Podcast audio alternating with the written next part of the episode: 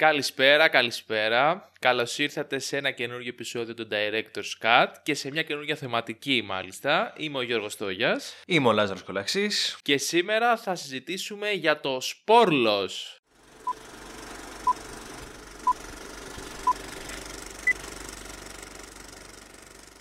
Ε, ελπίζω να το λέω καλά εντωμεταξύ. Δεν, τα, τα Ολλανδικά σου τα έχεις ε, εξασκήσει Δεν είναι τελευταία; πολύ καλά. Δεν είναι πολύ καλά. όχι. Ε, στα αγγλικά είναι The Vanishing και ίσως ε, το γνωρίζετε έτσι. Μια ταινία του 1988 του George Slicer.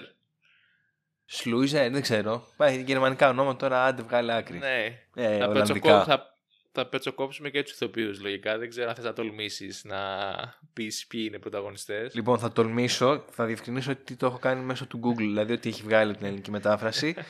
είναι ο Μπερνάρ Πιέρ Ντοναντιέ που κάνει τον. Είναι γαλλικό. Τέλεια, ωραία. Ο Τζιν Μπέρβουτς που κάνει το αγόρι της κοπέλας που χάθηκε. Και η Ιωάννα Τερ Στέγκε, δεν ξέρω, Εντάξει. που κάνει το Ας- θύμα. Ναι, ας- ναι, εντάξει. Ό,τι έγινε τώρα έγινε. Θα τους λέμε με τα ονόματα που είναι στην ταινία από εδώ και πέρα για να αποφεύγουμε Ωραία. αυτό το, αυτή την τραγωδία. Ε, να δώσουμε λίγο τη σύνοψη της ταινίας. Ε, παρακολουθούμε τουλάχιστον στην αρχή τον ε, Ρεξ και τη Σάσκια, ένα νεαρό ζευγάρι που πηγαίνει σε διακοπές. Σε κάποια φάση κάνουν στάση σε ένα σταθμό ανεφοδιασμού τύπου Σύριος. Ε, οπου εκεί η Σάσχια ε, πέφτει θύμα απαγωγής. Στη συνέχεια ακολουθούμε ε, για τρία χρόνια το Ρεξ, ο οποίος εξακολουθεί να ψάχνει την αγαπημένη του, ενώ ταυτόχρονα λαμβάνει και επιστολές πιθανότατα από τον απαγωγέα για το που βρίσκεται για να συναντηθούν. Λοιπόν, πρωτού ξεκινήσουμε, φαντάζομαι όσοι μας ακολουθείτε έχετε καταλάβει ότι μιλάμε με spoiler. Ναι. Θα μιλήσουμε και εδώ με spoiler, αλλά επειδή το φινάλε είναι ένα πολύ ιδιαίτερο φινάλε, Έξτρα προσοχή. θα, ναι, θα πρότεινα προσωπικά εγώ πρώτα να δείτε την ταινία και μετά όλα τα υπόλοιπα. Μετά να έρθει εδώ να μας ακούσει κανονικά όπως πάντα με το καφεδάκι σας, το τσαγάκι σας, ό,τι κάνετε, δεν ξέρω. Ε, μια, επίσης, μια Αυτό. παρένθεση, επειδή είμαι λίγο αγουροξυπνημένος, συγγνώμη, α, ζητώ από όλους. Είπαμε ποια είναι η θεματική μας. Όχι. Α, ωραία. Αλλά καλύτερα που το είπαμε τώρα μετά το spoiler, γιατί αφού ο- έχετε έρθει πλέον, αφού έχετε δει την ταινία, η θεματική μας είναι, έχει να κάνει με serial killers. Wow. Βέβαια, εδώ πρέπει να διευκρινίσουμε ότι ο τύπος που θα μας απασχολήσει, μάλλον είναι στην αρχή το, της καριέρας του ως δολοφόνος. Εντάξει, ναι, δεν έχει 600 θύματα, αλλά είναι, δηλαδή αυτή η μεθοδικότητα και η, η προσπάθεια Ναι. του επαναλαμβανόμενη να, να βρει θύματα, νομίζω είναι χαρακτηριστικό ενός κατά συρροή δολοφόνου. Ακριβώς. Και εγώ πήρα την αίσθηση ότι, ξέρεις, μετά, α, γιατί όχι, μπορεί να του άρεσε και όλα να συνεχίσει. Ναι, ακριβώς, ούτε αυτό διευκρινίζεται. Οπότε α, ας πούμε ότι αυτή η ταινία είναι ένα, ένα origin story κάποιου serial killer. Έτσι, πιο ελεύθερα. Λοιπόν, Τι να πούμε τώρα για αυτή την ταινία. Καταρχήν, ε, κακά τα ψέματα την είδαμε ε, για πρώτη φορά και εγώ και ο Λάζαρος, γιατί την είχα... όχι, όχι, εγώ την είχα δει. Α, την έχεις είχα δει ξαναδεί. παλιά. Α, sorry. Ναι, ναι, ναι, ναι. Sorry. Ε, εγώ την είχα στο watchlist για πάρα πολύ καιρό. Είχα ακούσει πολύ καλά πράγματα. Λέω εντάξει, κάποια στιγμή θα τη δω. Ποτέ δεν πολύ ψινόμουν. Ε, την είδα με αφορμή το επεισόδιο που συζητάγαμε διάφορες ταινίες και εντάξει. ε, έπαθα σοκ. Σοκ. Ναι, μιλάμε για, για πολύ σπουδαία ταινία. Μμ. Και σίγουρα και από τις πιο... Από τις πιο τρομακτικές ας πούμε, που έχω δει νομίζω. Από, τις πιο... από, τα... από τα πιο έντονα thriller. Ε, σε επίπεδο αγωνίας, σε επίπεδο spookiness, σε... δηλαδή σε πιάνει, σε γραπώνει σε όλα τα επίπεδα. Αυτό ερώτηση, το σε είχε πιάσει α- σε όλη τη διάρκεια της ταινίας; Ε, από την αρχή. Δηλαδή, επί- Από την αρχή επί- είσαι, είσαι- ήσουν μαγκωμένος. Α, οκ. Επειδή είχα ας πούμε την υποψία ότι πάμε να δούμε τώρα την εξαφάνιση μιας κοπέλας και ότι δεν, είχα, δεν ήξερα όμως κάτι παραπάνω από αυτό. Ε, αλλά ήμουν υποψιασμένος ότι πρόκειται για μια εξαφάνιση και πιθανότητα κάποιον περίεργο τύπο. Επειδή είχα αυτό στο νου μου, από το πρώτο λεπτό ε, πε- περίμενα πότε θα έρθει. Και ξέρεις, ήμουνα σε, σε αγωνία συνέχεια, συνέχεια. Και ήταν, είχαν και αυτά τα Μμμ. καυγαδάκια τα λίγο περίεργα στην αρχή, που ήταν κάπως άβολα. Ναι, ναι, ναι. ναι. Ε, οπότε τε- από το τέταρτο, πέμπτο λεπτό, πότε ξεκινάει η ταινία, ας πούμε, εκεί με το τούνελ και με όλα αυτά, ήμουνα στην άκρη του καθίσματος που λέμε. Οκ, ενδιαφέρον αυτό. Γιατί ε, εγώ τη- την είχα δει πριν, πριν να είναι πάνω από δεκαετία που την είχα δει. Okay. Και το μόνο που θυμάμαι είναι προφανώς η τελευταία σκηνή. Εκεί δεν ξεχνιέται αυτή. Αλλά τώρα που την είδα, ε, νομίζω βγάζει πολύ περισσότερο νόημα. Αν γνωρίζοντας το φινάλε, Ναι. όλη η υπόλοιπη ταινία λειτουργεί πολύ πιο τρομακτικά και σε ένα υπαρξιακό επίπεδο. Μπράβο, κάπως. μπράβο, σίγουρα. Δηλαδή δεν μένει στο απλά μια, ένα αστυνομικό θρίλερ που ψάχνει να βρει το Μμμ. μυστήριο, το δολοφόνο κτλ. Έχει πολλά πράγματα από πίσω και σίγουρα επειδή έχει και αυτή την ιδιαίτερη αφήγηση με τα flashbacks, με τα σημάδια, με την αφήγηση με, τα, με το μύθο αυτό με τα αυγά, ε, σίγουρα προσφέρεται και για πολλές ε, θεάσεις και μπορείς να ανακαλύψεις πολλά πράγματα.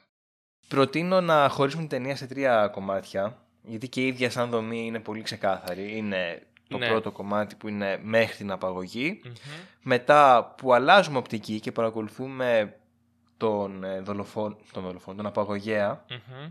και το πώς προετοιμαζόταν ή τέλος πάντων πώς συνέχισε τη δράση του. Και μετά έχουμε τη συνάντηση των δύο αντρών, Την τρίτη του πράξη, Ρεξ και ας πούμε, του... ναι. Ναι, που επιτέλους συναντιούνται και ο Ρεξ μαθαίνει τι ακριβώς έπαθε η κοπέλα του.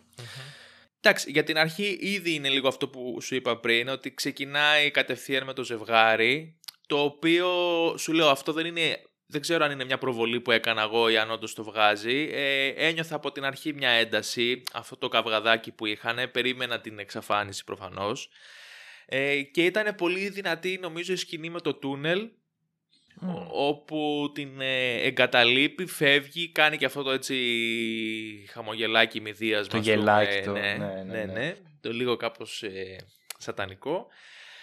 Ε, και πίστευα για κάποια αυτό ξέρεις ότι κάτι παίζεις με αυτόν, ότι είναι λίγο μαλάκας, ότι φαι- φαινόταν λίγο περίεργη η σχέση τους βασικά για να το πω έτσι. Μμ. Μετά που φτάνουν όμως στο σταθμό αυτό το, το πρατήριο, ξέρω εγώ πώς είναι, ενώ αρχ- αρχίζουν και φτιάχνουν τα πράγματα, οπότε ξέρεις, λίγο πάλι μαλακώνει και γλυκαίνει η ιστορία, οπότε προλαβαίνεις να, ταυτισ- να ταυτιστείς, να δεις το ζευγάρι, να νιώσεις λίγο πώς είναι στη θέση τους, οπότε το χτίζει πάρα πολύ όμορφα πιστεύω στο, στην πρώτη πράξη, στο σαν εισαγωγικό, γιατί και σου βάζει, αρχίζει και βάζει τα θεμέλια της έντασης και της αγωνίας, αλλά και δίνει χώρο στο ζευγάρι, στην, ε, στο Ρέξ και στην ε, Σάσκια να τους γνωρίσεις καλύτερα και να αρχίσεις να, να νοιαστείς για ό,τι θα γίνει στη συνέχεια. Αυτό. Ισχύει, ισχύει. Εμένα μου άρεσε ε, και για δύο ακόμα λόγους. Ο πρώτος είναι επειδή προοικονομεί ε, το φινάλε, δηλαδή το τούνελ μπορούμε να το, το θεωρήσουμε Ναι. ως μια μεγέθυνση της κλιμάκωσης, του, του χώρου στον οποίο λαμβάνει η χώρα η κλιμάκωση της ταινίας. Ναι. Και έχει αυτή την υπαρξιακή, δηλαδή είναι λες και είσαι στο σύμπαν μόνος σου και, και φοβάσαι ας πούμε. Και, οπότε θες κάποιον να σε συντροφεύσει και να νιώθεις όχι ασφάλεια, αλλά τέλος πάντων λιγότερη μοναξιά απέναντι σε αυτό το χάος που... Που Ναι. α- αυτό που περιγράφεις στην ουσία είναι και το όνειρο που είδε η Σάσκια. Δηλαδή είναι στο, στο, στο διάστημα κάπου χαωμένη μόνη της, σε ένα χρυσό αυγό μέσα και περιμένει πότε θα έρθει ο Ρεξ για να συγκρουστούν τα αυγά, να σπάσουν και να ενωθούν και να φύγει αυτή η μοναξιά που περιγράφεις. Ο δεύτερος λόγος που μου άρεσε είναι επειδή αφού της κάνει αυτό το παιχνιδάκι καλά και την αφήσει μόνη της σε ένα θεοσκότεινο τούνελ με κίνδυνο να ε, πέσει κάποιος αυτοκίνητο πάνω της και να πεθάνει ξέρω εγώ Ναι. όσο πάει αυτός να βρει βενζίνη γιατί είχαν μείνει μετά προφανώς η κοπέλα του θυμώνει και πολύ καλά κάνει και του λέει ότι μη με, ξα... μη με ξαναφήσεις μόνη μου οπότε νιώθω ότι όλη αυτή η εισαγωγή είναι ο λόγος που στο τέλος και μετά από τρία χρόνια αυτός είναι φουλ αιμονικός ε, οπότε το στείνει πάρα πολύ καλά και είναι και αυτό που λες ότι του- σου δείχνει ότι κατά βάθος είναι και ένα ζευγάρι που αγαπιέται. Ναι, έχουμε και τη σκηνή με, το, με τον όρκο που, το, που ορκίζεται Ακριβώς, ο Ρέξ ναι. να μην την εγκαταλείψει ποτέ. Σαν να ξέρει αυτή ότι θα τον χρειαστεί και πρέπει αυτός να την ψάξει και να την αναζητήσει. Ε, ναι, ε, δηλαδή σου, δι- σου, δίνει, σου δίνει τον αέρα να, να μπεις μέσα στο ζευγάρι και να ανακαλύψεις τη σχέση τους όντως. Και με αυτόν τον τρόπο συμβαίνει αυτό που λες, δηλαδή βγάζει πολύ πιο πολύ νόημα όλο το, όλο το υπόλοιπο, όλη αυτή η προσπάθεια, όλη αυτή η αιμονή στην ουσία που έχει ο Ρεξ από ένα σημείο και μετά. Και στη, στη- στη συνέχεια, α, ενώ είμαστε ακόμα σε αυτή την πρώτη πράξη, παίρνουμε ένα πρώτο hint για τον δολοφόνο. Βλέπουμε ένα τύπο περίεργο ξαφνικά στο αμάξι να βγάζει ένα μπουκαλάκι, να βάζει ένα ψεύτικο γύψο να γραπώνει μια εφημερίδα και να βγαίνει έξω και να παρακολουθεί τον κόσμο που κυκλοφορεί, σαν να διαλέγει ας πούμε, το επόμενο του θύμα. Ε, και από εδώ στην ουσία και μετά ξεκινά η, η ιδιαιτερότητα που έχει η ταινία γιατί σπάει εντελώς ε, την κλασική συνηθισμένη αφήγηση που έχουν ε, οι αντίστοιχες ταινίες, αλλά και συνήθως οι ταινίες γενικότερα ε, και δίνει μια εντελώς καινούρια οπτική στο πώς μπορούμε να παρακολουθήσουμε μια τέτοια ταινία. Χαρακτηριστικά, ας πούμε, το Sporlos ή το The Vanishing ε, από πολλούς χαρακτηρίζεται ως το thriller που δεν χρησιμοποιεί κανένα κλισέ σε τίποτα. Έχει πολλά flashbacks, πολλές αναδρομές στο, στο παρελθόν, παίζει δηλαδή με το χρόνο. Δεν χρησιμοποιεί ε, τα τυπικά jump scares, ξέρω εγώ, ή ε, την έντονη μουσική που δίνει suspense. Τα παρακολουθούμε όλα πολύ, πολύ ε, σχεδόν ντοκιματερίστικα, πολύ απλά, πολύ direct. Και κάτι άλλο πάρα πολύ σημαντικό είναι ότι μετά την εξαφάνιση της ε, Σάσκια δεν την ξαναβλέπουμε ποτέ. Δηλαδή, ναι. που, είναι και αυτό ε, κάτι το πολύ ιδιαίτερο.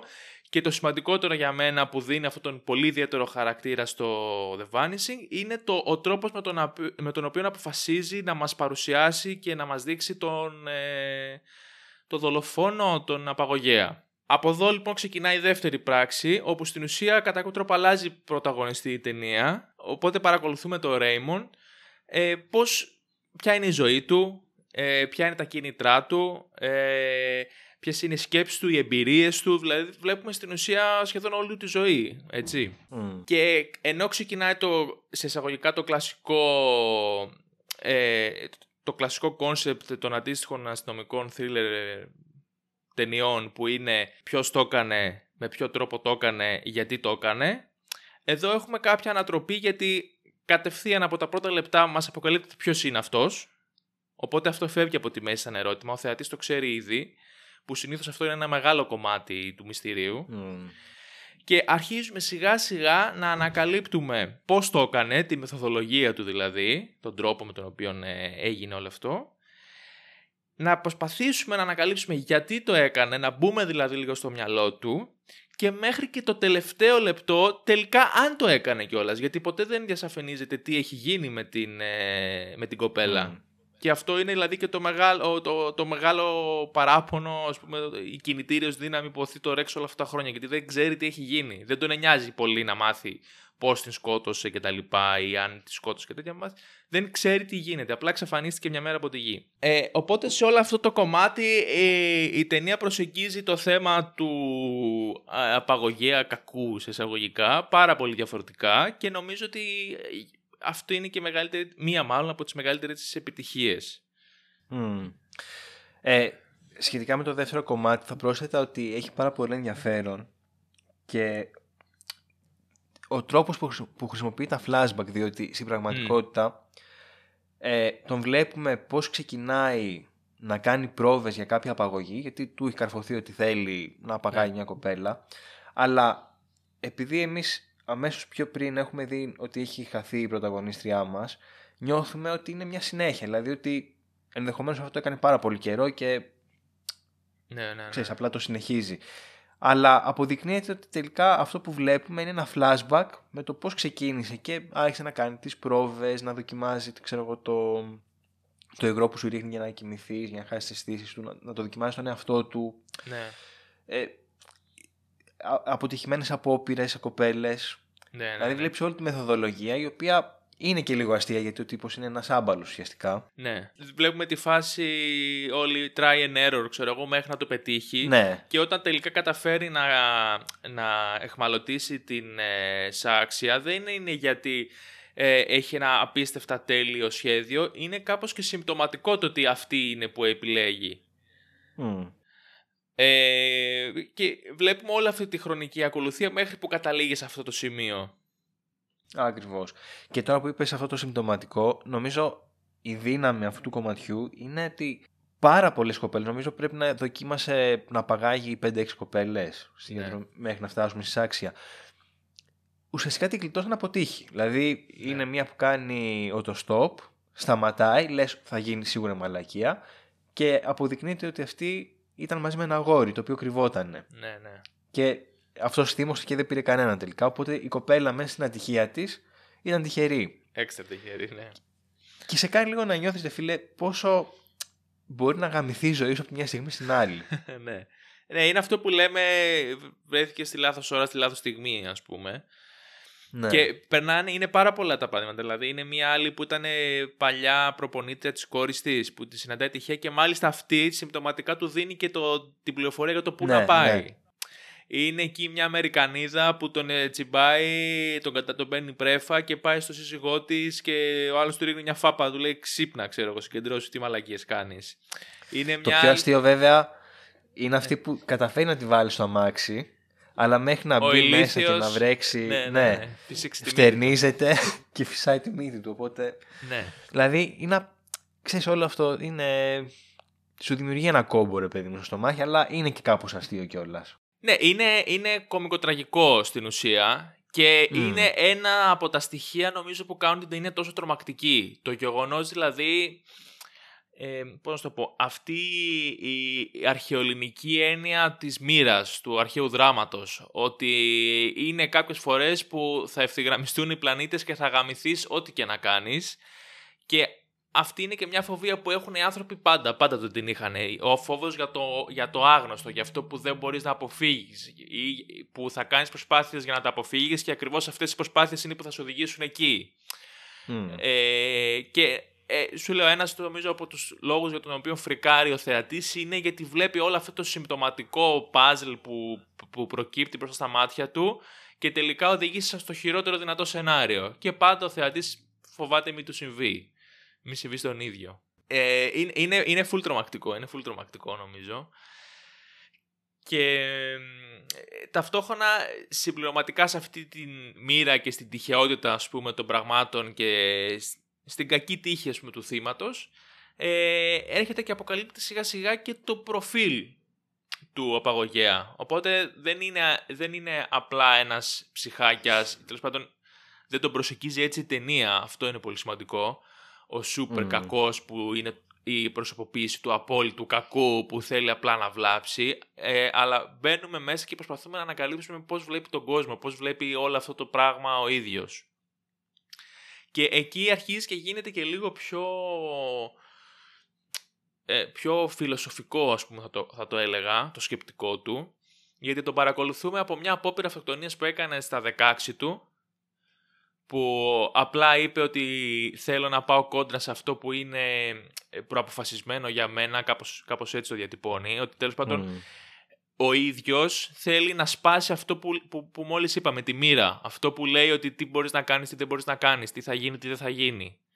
Θέλει να το σπάσει αυτό από πολύ νεαρή ηλικία και είναι μια ιδέα που συνέχεια ε, επανέρχεται στο μυαλό του και τον ενοχλεί κατά κάποιο τρόπο. Αναφέρει κάποια στιγμή και στο Ρέξ ότι βρίσκει εξαιρετικά εκνευριστικό το γεγονός ότι μπορείς να έχεις κάνει το τέλειο σχέδιο και παρόλα αυτά κάτι τυχαίο να στο ανατρέψει και να στο καταστρέψει ας πούμε. Ε, οπότε είναι τραγικό και σε αυτή την έννοια ότι ε, αυτός προσπαθεί να σπάσει όλο αυτό το πράγμα και να τα κάνει να πάει κόντρα στη μοίρα και κόντρα στην τύχη, αλλά ό,τι κάνει λειτουργεί πάντα σε αυτό το πλαίσιο που μόλις περιγράψαμε. Της, τους συμπτωματικού ας πούμε και του μοιραίου, που είναι κάπως τραγικό και για τον ίδιο και για τους γύρω του. Εντυπωσιακό είναι το πώς ε, ένα περιστατικό το οποίο έσωσε τη ζωή ενός ανθρώπου στην ουσία πυροδότησε στον ίδιο τη σκέψη να καταστρέψει τη ζωή ενός άλλου. Βλέπουμε είναι απίστευτο. Είναι ναι. τρομερό, είναι τρομερό. Βλέπουμε τη σκηνή που είναι με την οικογένειά του και σώζει ένα μικρό κοριτσάκι από πνιγμό, ας πούμε. Στην οικογένειά του γίνεται ο απόλυτος ήρωας στα μάτια των ε, κοριτσιών, των παιδιών του. Γίνεται ο, ο, ο ιδανικός πατέρας, ο απίστευτος αραλέο ε, ήρωας. Και εκείνη ακριβώς τη στιγμή είναι που του φυτεύεται στο μυαλό η σκέψη ότι ε, πώς ξέρω ότι είμαι ας πούμε, τόσο καλός αν δεν έχω δει και το άλλο. Κάπως έτσι. Ναι, ναι, ναι, ναι. Ότι παίρνω μια γεύση από το απόλυτο καλό, πρέπει να δω και το κακό. Ε, πώς δηλαδή το μυαλό του μέσα σε όλη αυτή την πλάνη και τη σκέψη του τι πρέπει να κάνω, ποιος είμαι, τι είναι ηθική, τι είναι μοιραίο, έρχεται και μπολιάζεται αυτό το, το, το, το, καταστροφικό ας πούμε πράγμα που θα στοιχήσει τη ζωή σε δύο ή και σε παραπάνω ανθρώπους. Δεν, δεν θα το μάθουμε ποτέ ας πούμε αυτό. Ναι, είναι από τα πιο ωραία στοιχεία της ταινίας το πώς τον προσεγγίζει διότι δεν τον δικαιολογεί αλλά του δίνει και βάθος. Ναι. Ναι, ναι, ναι, ναι. Δηλαδή, ούτε είναι ο Μάικλ Μάγερ που είναι απλά μια μεταφυσική οντότητα η οποία σπέρνει τον θάνατο. Η δύναμη της φύσης που παίρνει, ναι. περνάει και δεν σταματιέται και τα καταστρέφει όλα. Το απόλυτο κακό, ας πούμε, ναι. Ναι, ούτε είναι ένας άλλος τύπος που τον έχει, ξέρω εγώ, τον κλωτσάνε όλοι. Το, η ζωή τον έχει χτυπήσει αλήπητα. Οπότε κάπως, ξέρεις, η, η ταινία να σου δικαιολογήσει. Είναι απλά ένας τύπος ο οποίος λέει Α, έκανα ένα καλό και άμα κάνω ένα κακό, για να δω πώς είναι. Ναι, είναι, είναι κάπως χαωμένος μέσα στη σκέψη της ύπαρξής του, ψάχνει να βρει. Είναι, σε μένα έμοιαζε σαν ένας άνθρωπος που προσπαθεί κάπως να, να, να προσθέσει λογική σε αυτό που λέμε ζωή.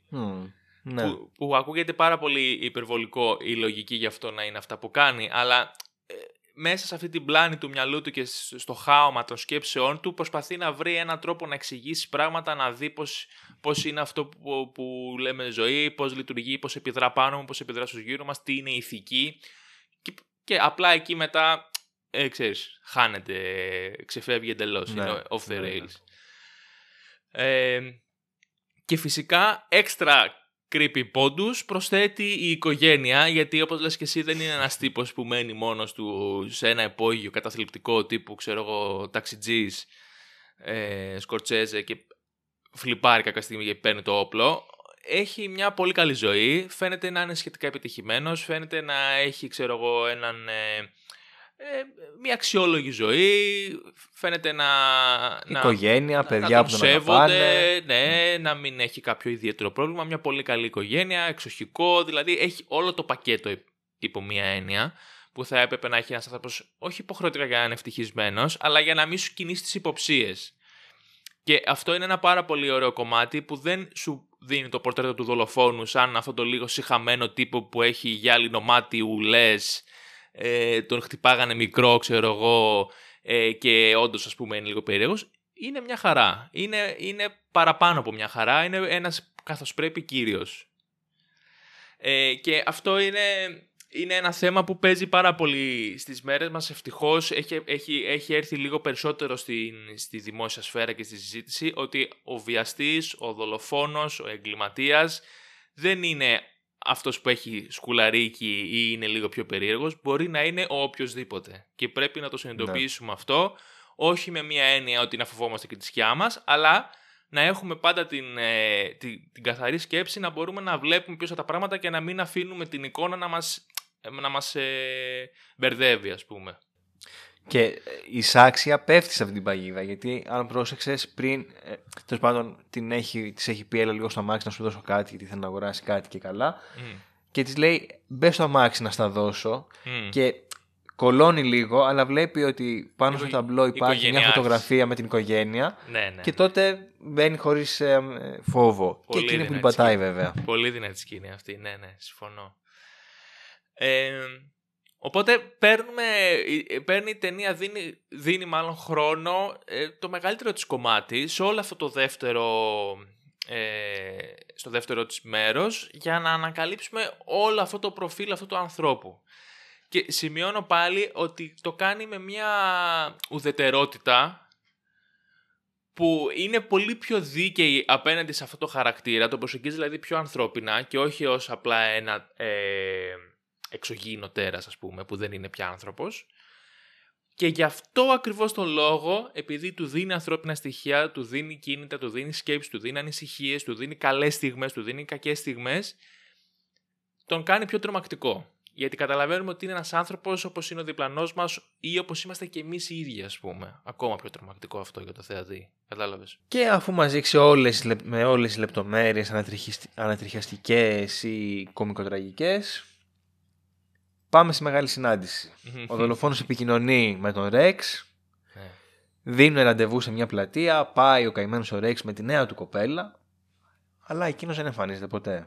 Ναι. Του είχε στείλει κι άλλα, νομίζω, στο παρελθόν, αν δεν κάνω λάθος, Ναι, μιλάγανε, μιλάγανε. Ότι του είχε στείλει ναι, ναι. κι άλλες τοποθεσίες και πήγαινε και δεν έβλεπε κανένα. Και ποτέ δεν πήγαινε, ναι. Ναι, ναι, ναι.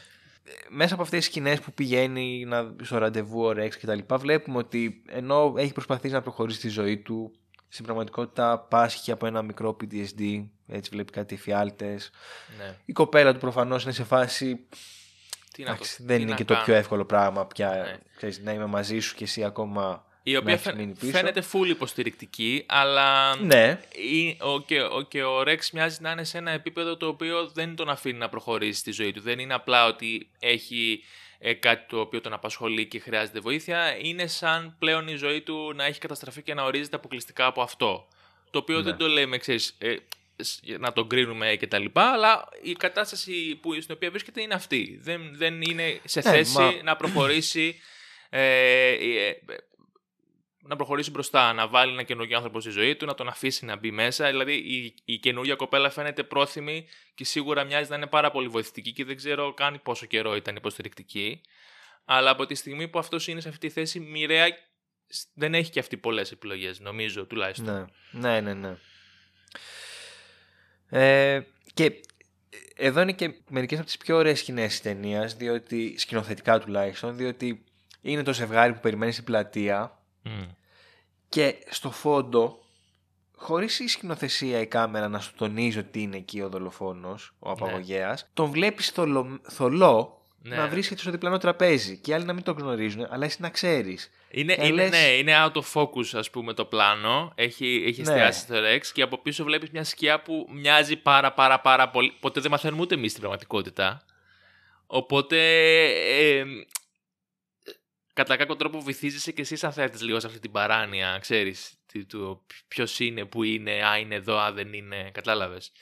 Ναι, κάνει κάτι τέτοια πολύ, πολύ διακριτικά, ρε παιδί μου. Μπορεί να σου Μμ. ξεφύγουν κιόλας άμα ξέρω εγώ, δεν, για κάποιο λόγο δεν τα προσέξεις. Ναι, Αλλά αν τα δεις, σε έχεις τζίτα. ναι. Και είναι ένα τίποτα. Απλά είναι ένα πλάνο. Δεν σου κάνει κάτι τρομερό. Απλά Ναι. υπάρχει το πλάνο. Πολύ ωραίο. Ναι, είναι, είναι, είναι μαγικός ο τρόπος με τον οποίο σου δίνει συνέχεια στοιχεία και συνέχεια προχωράει η ιστορία, αλλά ο, ο- νιώθεις όλη την ώρα ότι δεν έχεις μάθει τίποτα. Ότι Μμ. ενώ έχεις πάρει, στην ουσία έχεις πάρει πάρα πολλές πληροφορίες, μέχρι δηλαδή και το σημείο της συνάντησης, έχεις ανακαλύψει τα πάντα σχεδόν που λέει ο λόγος, εκτός από το κέριο, με το βασικό ερώτημα με της ε, κοπέλας. Έχεις μάθει πάρα πολλά πράγματα, αλλά εξακολουθείς να είσαι στο σκοτάδι και να ζητάς περισσότερα. Και ε, είναι πραγματικά αριστοτεχνικός ο τρόπος με τον οποίο προχωράει η ιστορία μέσα από flashbacks, ε, σκηνές, ε, ε, αναδρομές, ε, μικρές λεπτομέρειες όπως αυτή που είπες, προχωράει η ιστορία και δεν νιώθει ο θεατής ότι έλα μωρέ είναι αυτό, έλα τελειώνει όπου να είναι, το βλέπω. Όχι, είσαι όλη την ώρα στην τζίτα, είσαι όλη την ώρα ε, αρχομένος και βυθισμένος σε αυτό, το, σε αυτό το μυστήριο, ας το πούμε έτσι. Και μετά συναντιούνται, επιτέλους, Μετά από τόσα χρόνια. ναι, το, όπου εκεί, εκεί πλέον νομίζω και αν κορυφώνεται η αγωνία, όπου είναι μια πολύ τολμηρή κίνηση και από την πλευρά του Ρέιμοντ που πηγαίνει κάτω από το σπίτι του Ρεξ και του λέει εγώ είμαι αυτός που ψάχνεις. Και από εδώ και πέρα αρχίζουν και συμβαίνουν λίγο περίεργα πράγματα. Με ποια έννοια; Μμμ. Τον, ε, τον πιάνει ο Ρέξ και τον αρχίζει σε κάτι γρήγορες. Και σίγουρα αυτή τη, στι- ε, σε εκείνη τη δεδομένη στιγμή είναι σε μια πλεονεκτική θέση. Δηλαδή έχει τον δολοφόνο δίπλα του, μπορεί να του κάνει ό,τι θέλει. Τον έχει ήδη ε, νικήσει και σωματικά, είναι ήδη κάτω στο έδαφος, οπότε για κάποια δευτερόλεπτα έχει ήδη το πάνω χέρι. Ε, και παρόλα αυτά αποφασίζει να αφήσει ας πούμε αυτή την σε εισαγωγικά πλεονεκτική του θέση για να παίξει το παιχνίδι του απαγωγέα. Δηλαδή μοιάζει, μοιάζει λίγο μοιάζει λίγο παράλογο αυτό που κάνει. Και όσο προχωράει η ταινία βυθίζεται όλο πιο πολύ σε αυτό το παράλογο το οποίο όμως ε, το εξηγεί πάρα πολύ καλά στο τέλος και δεν σε αφήνει με την έννοια, με, με την πικρή γεύση ότι κλασικός μαλάκας πρωταγωνιστής ας πούμε ε, Όχι, δεν- όχι, σε καμία έπεσε περίπτωση. στην παγίδα. Ναι. Δηλαδή το, το, το στηρίζει πάρα πολύ. Τον επίθει, τον ακολουθεί, μπαίνει στο αμάξι, περνάνε τα σύνορα ε, για να μπουν στη Γαλλία και αρχίζει εκεί σιγά σιγά να του εξηγεί λίγο πώς έγινε αυτό. Του, του είχε υποσχεθεί ότι θα σου, το- θα σου πω τα πάντα, θα σου αποκαλύψω τα πάντα. Ε, και αρχίζει και του εξηγεί λίγο πώς έγινε, ε, πώς έτυχε να γίνει, ποια ήταν τα κίνητρά του, μέχρι που τον οδηγεί πλέον στο, στο σημείο αυτό που έγινε η απαγωγή, αυτή τη, στο, στο πρατήριο, σε αυτή τη στάση. Ε, εδώ γίνονται ακόμα πιο περίεργα τα πράγματα, γιατί ξαφνικά ο, ο Παγωγέας του λέει ότι ο μόνος τρόπος Σέβομαι πάρα πολύ όλο αυτό που έχεις κάνει αυτά τα τρία χρόνια. Έχω μπει στη θέση σου, γι' αυτό ρισκάρω και έρχομαι εδώ πέρα. Έχω έχει πάρει βέβαια τα μέτρα του, υποτίθεται με μια έννοια ότι άμα θες μπορείς να με δώσεις στην αστυνομία, αλλά δεν θα μάθεις ποτέ τι έχει γίνει. Mm, ναι, ναι, Γιατί ακριβώς γνωρίζει πώς είναι η δύναμη αυτής, της, ε, αυτού του αγκαθιού που έχει ο Ρεξ μέσα του τόσα χρόνια που θέλει να μάθει.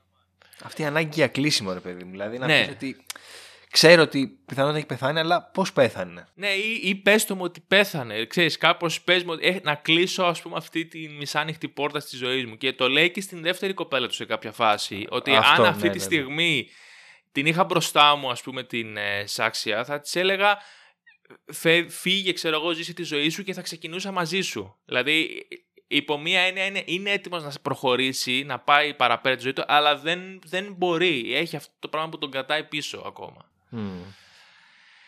Και σε εκείνη τη φάση ο απαγωγέας του προσφέρει την λύση στην ουσία, σε αυτό, την, την απάντηση σε αυτό το ερώτημα, λέγοντάς του ότι ο μόνος τρόπος είναι να το ζήσεις κι εσύ, θα πεις αυτόν τον καφέ που έχει το υπνοτικό μέσα και μέσα σε μισή ώρα θα έχεις μάθει τι έγινε ε, στην ε, Σάσκια. Ε, εδώ πλέον εντάξει, η ένταση έχει βάλει Πριν πάμε σε αυτό, είναι ναι. πολύ ωραία η σκηνή που το χτίζει. Πώς πώς τον οδηγεί στο να πάρει την απόφαση που τον έχει να, ναι. να στέκεται σε ένα δέντρο, να τρέχει γύρω-γύρω, να πηγαίνει, να φεύγει, να, να πλησιάζει ναι. το αυτοκίνητο, να ξαναπηγαίνει πίσω και τελικά παίρνει φόρα, το παίρνει, το πίνει και μπαίνει και λέει. Ε, έψα τον εαυτό μου ότι απλά είναι ένα ποτό, ξέρω εγώ, όπως ξέρω εγώ. Ναι, στην ουσία ε, λέγοντας το όλη αυτή την ιστορία στο δρόμο, ο απαγωγέας, δεν ξέρεις δεν ξέρει ούτε ο ίδιος ούτε εμείς αν όλο αυτό ήταν ένα μανιπιουλάρισμα που το έκανε για να του φυτέψει την ιδέα ότι πρέπει να ρισκάρεις και να πηδήξεις από τον μπαλκόνι, ή αν όντως το εννοούσε. Ή αν ναι. ήταν και τα δύο, ότι ήθελε να τον βάλει στη θέση του για να τον ε, δικαιώσει κατά κάποιο τρόπο τον εαυτό του. Ότι κοίταξε να δεις, αυτό είναι το κίνητρο που είχα κι εγώ, και όπως είχα εγώ αυτό το κίνητρο για να κάνω αυτό που έκανα, έτσι εσύ είχες το αντίστοιχο για να μάθεις την αλήθεια. Εξαιρετικά έξυπνο, ας πούμε, το πώς το χτίζει όλο αυτό το πράγμα. Και πολύ σημαντική αυτή η σκηνή που λες, γιατί του χύνει τον καφέ στα μούτρα, ο πρωταγωνιστής mm. μας πλέον είναι σίγουρος όσο σίγουροι είμαστε κι εμείς ότι δεν θα έχει καλό τέλος αυτό το πράγμα. Δηλαδή, δεν πιστεύω ότι ε, με, με, σε εισαγωγικά καθαρή κρίση εκείνη τη στιγμή οποιοδήποτε θα έλεγε ότι ναι, αυτός ο άνθρωπος θα, έχει happy, θα, θα, θα είναι καλός και θα μου προσφέρει ένα happy ending ας πούμε. Απλά θα κοιμηθώ και όταν ξυπνήσω θα είναι όλα καλά. Το ξέρει και ο Ρεξ. Και τον ε, κοπανάει, του παίρνει τα κλειδιά και καλά υποτίθεται σε μια προσπάθεια να τον ακινητοποιήσει και αρχίζει και φεύγει. Και ο απαγωγέας του λέει ότι τι θα γίνει με αυτή την, την αιώνια ας πούμε αγωνία, το αιώνιο αναπάντητο ερώτημα. Ξέρεις πόσο πολύ πονάει. τον πιέζει εκεί στην πληγή ρε παιδί μου, ξέρει ναι. τι να κάνει. Ναι, τον έχει βάλει στην γωνία ναι, ναι, και ξέρει ακριβώς σε τι mental ε, κατάσταση βρίσκεται ο Ρεξ. Είναι λες και όλα αυτά τα τρία χρόνια, όλες αυτές οι επιστολές, όλο αυτό το τυζάρισμα, όλο αυτό το πράγμα σε κάνει να σκέφτεσαι ότι όλο αυτό ήταν το τέλειο σχέδιο που είχε και ο ίδιος όλα αυτά τα χρόνια. Χωρίς να ξέρεις όμως αν ήταν επιτιδευμένα ή ξέρεις, προέκυψε. Ναι, ναι, ναι, ναι. Είναι καταπληκτικό. Και προφανώς ο Ρεξ, γνωρίζοντας ότι δεν θα έχει καλό τέλος, αρχίζει και λισομανάει, ξέρω εγώ, πάει δεξιά-αριστερά, τον έχει πάει στο ίδιο ακριβώς σημείο αυτός, έχει παρκάρει τα μάξι, βλέπει απέναντι το δέντρο που είχαν βάλει τα δύο νομίσματα, ας πούμε, σαν μια μορφή, ξέρω, υπόσχεσης ότι να ξαναγυρίσουμε να τα ξεθάψουμε. Συνήθως κάτι τέτοιο σημαίνουν αυτά. Οπότε λυγίζει σε όλο αυτόν τον τρόπο σκέψης που έχει ο Απαγωγέα και ο Ρεξ και αποφασίζει ότι γάμισε το, ξέρω ότι κάνω λάθος, αλλά θα το κάνω. Είναι, είναι, είναι πάρα πολύ όμορφη σκηνή γιατί όλοι μας κάποια στιγμή στη ζωή μας έχουμε κάνει τη λάθος επιλογή συνειδητά. Γιατί είμαστε σε φάση fuck it, γιατί θέλεις, γιατί είναι καπρίτσιο, γιατί πρέπει να γίνει κάτι γιατί θες απλά μόνο και μόνο να το δεις, χωρίς να, γνωρίζοντας ότι μετά θα το πληρώσεις, θα, θα έχει πολύ σοβαρές συνέπειες. Και κάπως έτσι προσεγγίζει και ο Ρεξ όλο το αυτό το, το, το συνέστημα που έχει καταπιεστεί για τρία χρόνια και είναι αυτή η προσωπική του φυλακή που πρέπει κάπως να τελειώσει, ρε παιδί μου. Δηλαδή, στην ουσία, ή θα φύγει ζωντανός, θα επιστρέψει και θα μείνει αυτό το, το κομμάτι στην ψυχή του κενό για πάντα, ή θα το κλείσει με κατά πάσα πιθανότητα πολύ άσχημο τέλος. Και αυτός αποφασίζει κάνει τη λάθος επιλογή συνειδητά όμως. Γι αυτό, γι' αυτό είναι τόσο όμορφο το τέλος. Γι' αυτό δικαιώνει όλο αυτό το πράγμα που συμβαίνει και δεν είναι απλά ένα τσίζι ε, τέλος μιας αντίστοιχης ταινίας. Ναι, ούτε, Γιατί... ευκο... ούτε, ούτε σου αφήνει την αίσθηση ότι πρόκειται για μια ευκολία, ότι έπρεπε να καταλήξουμε εκεί κάπως. Ναι, ναι, ναι, ούτε. Α, το βλάκα, το ήπια, ας πούμε. Ξέρω ναι. τι χάζω. Που αυτό σε μια άλλη ταινία τρόμου, ας πούμε, που ξέρω εγώ είναι ένα υπόγειο, ακούς το ρίβους και πάει η άλλη μόνη της και κατεβαίνει. Λες, ρε φίλε, είναι ηλίθιο αυτό το πράγμα, φύγε. Ναι, πραγματικά. Ε, ενώ θα μπορούσε να πάρει αυτή την τροπή, εδώ σου βγάζει απόλυτο νόημα ότι κατά πάσα πιθανότητα θα το κάναμε κι εμείς έτσι, ρε παιδί μου, και ξέραμε ναι. ότι πάμε τα μούτρα μας. Ναι, ναι, ναι. Είναι, είναι είναι τόσο σπουδαία αυτή η ταινία που όλη την ώρα σου υποδεικνύει γιατί αυτό που συμβαίνει θα μπορούσε να συμβεί και σε σένα. Αυτό mm. νομίζω είναι το σημαντικότερο κομμάτι. Ναι. Στο δείχνει από την πλευρά του Ρεξ. Τολμά να στο δείξει μέχρι και από την πλευρά του απαγωγέα. Ε, σου παρουσιάζει όλα, όλα όλες τις σκέψεις, όλα τα ζητήματα, όλα όσα προκύπτουν, χωρίς να έχει διάθεση να ηθικολογήσει και να κρίνει. Να πει αυτός είναι χαζός, αυτός είναι έξυπνος, αυτός είναι καλός, αυτός είναι κακός. Τίποτα. Απλά σου παρουσιάζει πώς μπορεί να λειτουργήσει το ανθρώπινο μυαλό και τα ανθρώπινα συναισθήματα. Και γι' αυτό ακριβώς το λόγο, σαν θεατής και εσύ το καταλαβαίνεις και τα αναγνωρίζεις αυτά.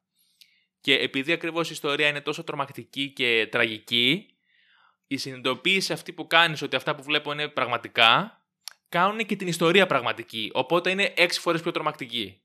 Γιατί κατά τα άλλα θα μπορούσε να είναι μια ταινία που είναι απλά ένας τύπος που κλέβει κορίτσια, τα σκοτώνει, τα βιάζει, δεν ξέρω εγώ τι, τον πιάσανε αστυνομικοί, δεν τον πιάσανε, τελείωσε.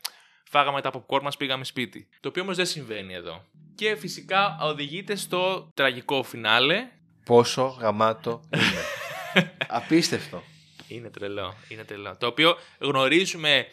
Ε, μέχρι και το τελευταίο λεπτό, φίλες, έχεις την τσίτα. Ενώ την ώρα που πίνει ναι. τον καφέ, ξέρεις ότι δεν θα τελειώσει καλά αυτό. Πάλι δεν είσαι προετοιμασμένος για αυτό που πας να δεις μετά. Σε καμία περίπτωση, ρε φίλε. Και, ναι. είναι, και είναι αυτό που του κάνει. Δηλαδή, ναι. το τελευταίο πλάνο αυτό τέλος πάντων είναι πώς να είναι ένα λεπτό, μπορεί και λιγότερο. Ναι.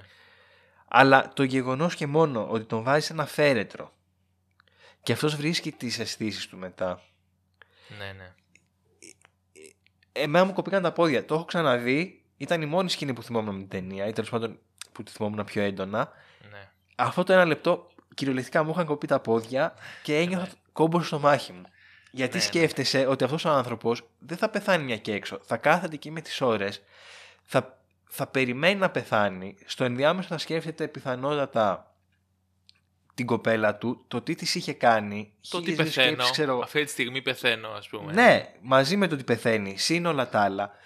Δηλαδή, είναι βασανιστικό σε κάθε επίπεδο. Ναι, είναι από τους χειρότερους θανάτους. Δηλαδή, κλειστοφοβικό, στο σκοτάδι, να τελειώνει το οξυγόνο λίγο-λίγο, θα μένω κάτω από τη γη. Ναι, είναι, είναι γενικά και ένας από τους χειρότερους εφιάλτες που έχουν οι άνθρωποι να βρουν ένα τέτοιο θάνατο. Ε, ότι θα θαυτούν ναι, ζωντανοί. Ναι. Ε, αλλά παρόλα αυτά, ναι, ε, με έπιασε και εμένα η ψυχή μου. Δηλαδή, ε, ε, ένιωσα τόσο κλειστοφοβικά, τόσο πολύ που το έχουμε ξαναδεί όμως, ας πούμε. Και δεν ήταν τόσο δυνατό. Όταν το βλέπω στο Kill Bill που την έθαψαν την Ούμα Θέρμα και απλά βάραγε γροθιές, περίμενες θα βγει. Ή όταν στην άλλη ταινία, πώς λέγονταν αυτή που ήταν όλη την ταινία. Το Buried. Μπράβο, ναι. ναι. Εδώ κρατάει. Α, και αυτή την άρα ήταν. Ναι. Ε, ναι, ε, εκεί παίζει με αυτό το concept γενικά. Εδώ ναι, το ναι, ναι παρακολουθούμε σε ένα λεπτό όμως. Και προλαβαίνουμε mm. και νιώθουμε το οξυγόνο να τελειώνει. Δεν είναι ότι παρακολουθούμε ναι, δύο ώρες αυτό το πράγμα. Κατάλαβες; Απίστευτο, απίστευτο. Ναι. Ε, και βρήκα τρομερά έξυπνο, ή τουλάχιστον λειτούργησε σε μένα πάρα πολύ, ότι τον έβλεπα με τα κοντινά πλάνα στο, στο, στο πρόσωπο και στον αναπτήρα και έλεγα από την κλείστηκε. Αλλά τη στιγμή που γυρίζει η κάμερα και του δείχνει τις πατούσες του και να βγάζει τα παπούτσια ίσα ίσα και να μην χωρά να βγουν τα να κουνηθούν οι πατούσες του, εκεί ένιωσα πραγματικά πάρα πολύ ασφικτικά κι εγώ. Ναι, εκεί, ναι, με, ναι, ναι. εκεί με έπιασε η καρδιά μου, κατάλαβες. Ε, είναι, είναι ιδιοφιέστατο, δεν ξέρω. Δηλαδή, απίστευτη σκηνή. ναι. Και καθόλου happy ending, μάλλον. αλλά ταυτόχρονα έμαθε και τι, τι συνέβη στην κοπέλα. Ναι. Πέτυχε τον σκοπό του κατά κάποιον τρόπο. Ναι, ναι. Και, ο, και υπό μία έννοια και ο Παγωγέας εκπλήρωσε την υπόσχεσή του. Του είπε ακριβώς θα το δεις, θα το ζήσεις τι έγινε. Τίμιος, τίμιος. Δεν μπορώ να πω. Τίμιος, κύριος. Και είναι μετά από αυτό κλείνει με μια. Εντάξει, προφανώς λιγότερο αντιχιαστική σε καν, αλλά νομίζω είναι και αυτή πολύ αποτελεσματική. Πολύ, πολύ έντονη. Που δείχνει ότι είναι θαμμένο προφανώς στην αυλή του σπιτιού. Στο εξοχικό, ρε φίλε, ναι. Στο εξοχικό. Και σου δείχνει κάμερα το έδαφος. Ναι. Και εκεί είναι αυτό που, που είπαμε ότι κατά πάσα πιθανότητα θα συνεχίσει να δολοφονεί. Γιατί σου δείχνει ναι. όλο το χώμα της αυλής. Ναι. Και εσύ απλά αυτό που σκέφτεσαι είναι λες, κι άλλο θύμα θα είναι εδώ και εδώ και εδώ και εδώ. Δηλαδή είναι σαν να σου λέει ότι ο τύπος αυτό ήταν μόνο η αρχή. Σου έχει ένα βλέμμα, ε, ε, δείχνει το έδαφος και δείχνει και αυτόν μετά. Και σου έχει ένα ναι. βλέμμα έτσι λίγο στο κενό. Σε φάση του. Δεν μπορώ να καταλάβω αυτή τη στιγμή αν ε, ένιωσε κάποια ολοκλήρωση, αν αυτό απλά ε, του προκαλεί ένα εξάρτημα που θέλει να συνεχίσει και να το προχωράει κι άλλο, ε, το πόσο άρρωστη είναι η φάση ότι τρέχουν τα παιδιά του ανέμελα και παίζουν μπάλα και η γυναίκα ποτίζει τα πτώματα, έχει ένα ποτιστήρι για τα ναι, λουλούδια και στην ναι, ουσία ναι, ποτίζει τους νεκρούς. Είναι ε, εξαιρετικά άβολο και creepy ρε παιδί μου όλο αυτό. Που και πάλι οτιδήποτε έχουμε δει και έχουμε βιώσει όμως, γι' αυτό είναι εξαιρετικό, έχω, έχω, φαίνομαι τρομερά χαϊπαρισμένος και ίσως είμαι εκνευριστικός αυτή τη στιγμή, αλλά πραγματικά θεωρώ ότι είναι φανταστική ταινία γιατί Πάλι θα μπορούσαμε να βλέπουμε έναν τύπο που ποτίζει τον καζόν του και έχει πτώματα από κάτω και δεν θα μας έλεγε τίποτα. Εδώ όμως μας μας έχει κόψει τα πόδια αυτή η σκηνή γιατί βλέπουμε ότι αυτός είναι ένας άνθρωπος πραγματικός. Τον πιστεύουμε, είναι οικογενειάρχης, ναι, ναι, ναι, είναι, ναι. είναι ο διπλανός μας. Και αυτό το κάνει τρομερά ανατριχιαστικό. Όχι η γκορ και ε, μακάβρια λεπτομέρεια ότι έχω πτώματα θα μένα στον κήπο μου. Το τρομακτικό είναι ότι πραγματικά αυτός ο άνθρωπος υπάρχει, είναι εκεί έξω και ίσως μπορεί να είναι και ένας πολύ κοντινός άνθρωπος, ο σύζυγός σου, ο πατέρας σου, κατάλαβες; Ναι, ναι, ναι, ναι, ναι. Απίστευτο, απίστευτο. Τέλο. Και φουλ ηρωνικά, δηλαδή όσο, mm-hmm. τραγικά είναι, όσο τραγικές είναι οι συμπτώσεις που βλέπουμε στην ταινία, άλλο τόσο είναι και στην πραγματικότητα. Γιατί όλα αυτά που συζητάμε τώρα στο γιατί πετύχανε και γιατί δεν θα πετυχαίνανε σε μια άλλη ταινία, ε, έρχεται η πραγματική ζωή και ο πραγματικός κινηματογράφος να το αποδείξουν με το remake του Vanishing που έγινε το 1993 ναι. που έγινε από τον ίδιο σκηνοθέτη. Ναι, άστα να πάνε και όλα αυτά που συζητάμε τόση ώρα και μας αρέσουν τα ανατρέπει και βάζει από εκεί που είναι η ταινία με τα λιγότερο κλισέ ever τα βάζει όλα μέσα. Ναι είναι μια ταινία που έχει ένα κακό λίγο λοξό, με ξενική προφορά γιατί είναι λίγο περίεργος, με στραβά μαλλιά, μάτια, ξέρω εγώ, ρακένδυτος. Ε, πιάνει κάτι αράχνες στους κήπους, ε, σκοτώνει βία, music, jump scares. Music, είναι, είναι λες και έκανε το, το αντι Spoorloos κανονικά. Δηλαδή πήρε αυτή την ναι. ταινία και είπε τι έκανα, θα τα ανατρέψω όλα. Έχει πάρα πολλές σκηνές παρόμοιες. Το οποίο το οποίο είναι το μυρό. Δηλαδή, άμα είναι να κάνεις remake, OK, okay, ρε φίλε, κάνει κάτι διαφορετικό. Ξέρω εγώ, cool. Ναι, Αλλά έχει δουλέψει τόσο καλά το πρώτο που. Καταρχήν, ε, θεωρώ απίστευτα τραγικό το γεγονός ότι υπάρχει μια καλή ταινία και οι Αμερικάνοι θέλουν να κάνουν remake γιατί δεν μπορούν να διαβάσουν υπότιτλους, ας πούμε. Ναι, γιατί εντάξει, θέλουν να δουν την Ούμα Θέρμαν να παίζει, δεν ξέρω εγώ ποιον. Αυτό το θεωρώ εξαιρετικά τραγικό. Ναι, και νομίζω ναι. έχει ανακοινωθεί ότι θα γίνει το ίδιο με το Another Round του Vinterberg. Ναι, ναι, ναι, ναι. Και δεν ξέρω αν θα το κάνει ο Βίντερμπεργκ όμως ή θα το κάνει κάποιος άλλος. Δεν το ξέρω, αλλά θυμάμαι ότι είχα ακούσει, διαβάσει. Είχε ακουστεί, είχε ναι, ακουστεί ναι, ναι. έντονα, ναι, και εγώ το θυμάμαι. Το δεν ξέρω τελικά αν θα γίνει. Αλλά επειδή έχει συμβεί πολλές φορές, το θεωρώ τρομερά τραγικό να, να, να, συμβαίνει αυτό το πράγμα. Δηλαδή είναι, είναι χάλια. Δεν ξέρω πώς να το πω. Ε, και με το Χάνεκ έχει γίνει με το Funny Games. Τέλος πάντων. Ναι, ναι. Όχι, το, όχι, τόσο αποτυχημένα, αλλά OK. Okay. Ε, για μένα είναι, είναι, είναι λίγο αξιολύπητο κατά κάποιο τρόπο. Ας πούμε. Δεν, δεν, δεν βρίσκω νόημα σε αυτό το πράγμα. Ναι, ναι. Ε, εδώ έρχεται να γίνει ακόμη πιο τραγικό γιατί το έχει κάνει πάλι ο ίδιος σκηνοθέτης και όχι απλά ε, ανατρέπει πάρα πολλά από τα ε, δυνατά χαρακτηριστικά της ταινίας που την κάνανε τόσο επιτυχημένη και τόσο καλή.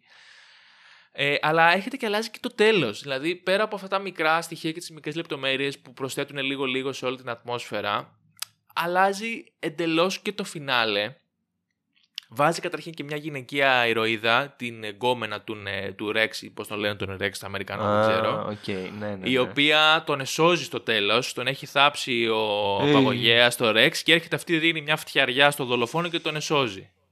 Τι έγκλημα ήταν αυτό. και μέσα στην ταινία γενικά από εκεί που είναι ε, μια ματιά στον απαγωγέα και στην ψυχοσύνθεση του Ρεξ έχει γίνει ένα αστυνομικό θρίλερ όπου η, γκόμενα, η μελλοντική, η επόμενη γκόμενα του Ρεξ λύνει το γρίφο με κάτι τερτύπια του τύπου αλλάζω τα γράμματα στα ονόματα και μου βγάζει το δολοφόνο και κάτι τέτοια. Γίνεται χάλια. Ε, και πραγματικά είναι είναι αυτοκτονία, δεν ξέρω. Δηλαδή, δεν, δεν, μπορώ να το, δεν μπορώ να σκεφτώ. Είναι σαν να έκανε μια τεράστια φάρσα. Σε ό, δεν μπορώ να το εξηγήσω πώς, πώς το σκέφτηκε ο Γιώργης και το έκανε αυτό το πράγμα. Ε, ρε Γιώργη. Και πραγματικά ε, σπανίζουν πάρα πολύ οι απόψεις του ίδιου ε, για, σε σχέση, για τη σύγκριση του remake με το πρωτότυπο. Και το μόνο που υπάρχει έτσι και είναι πιο ενδεικτικό από τις πολύ λίγες μάλλον συνεντεύξεις που έχει δώσει σχετικά με αυτό είναι σε, σε μια εφημερίδα νομίζω νεορικέζικη το 1993 που εξηγεί λίγο, το, το κάνει ακόμα χειρότερο αυτή η εξήγηση που δίνει, ότι εξηγεί λίγο γιατί αποφάσισε να το κάνει έτσι. Και αυτό που δίνει σαν, σαν δικαιολογία είναι ότι το ευρωπαϊκό κοινό είναι λίγο πιο intellectual και πιάνει περισσότερα πράγματα, ενώ okay. το αμερικάνικο είναι λίγο... Ε, πιο, λίγο παιδ... πιο ηλίθι, ρε παιδί. Πιο, ναι. πιο, ναι, childlike το είπε. Παιδικό και αφελές ναι. και χρειάζεται ένα happy ending. Χρειάζεται να έχει καλό τέλος. Ναι.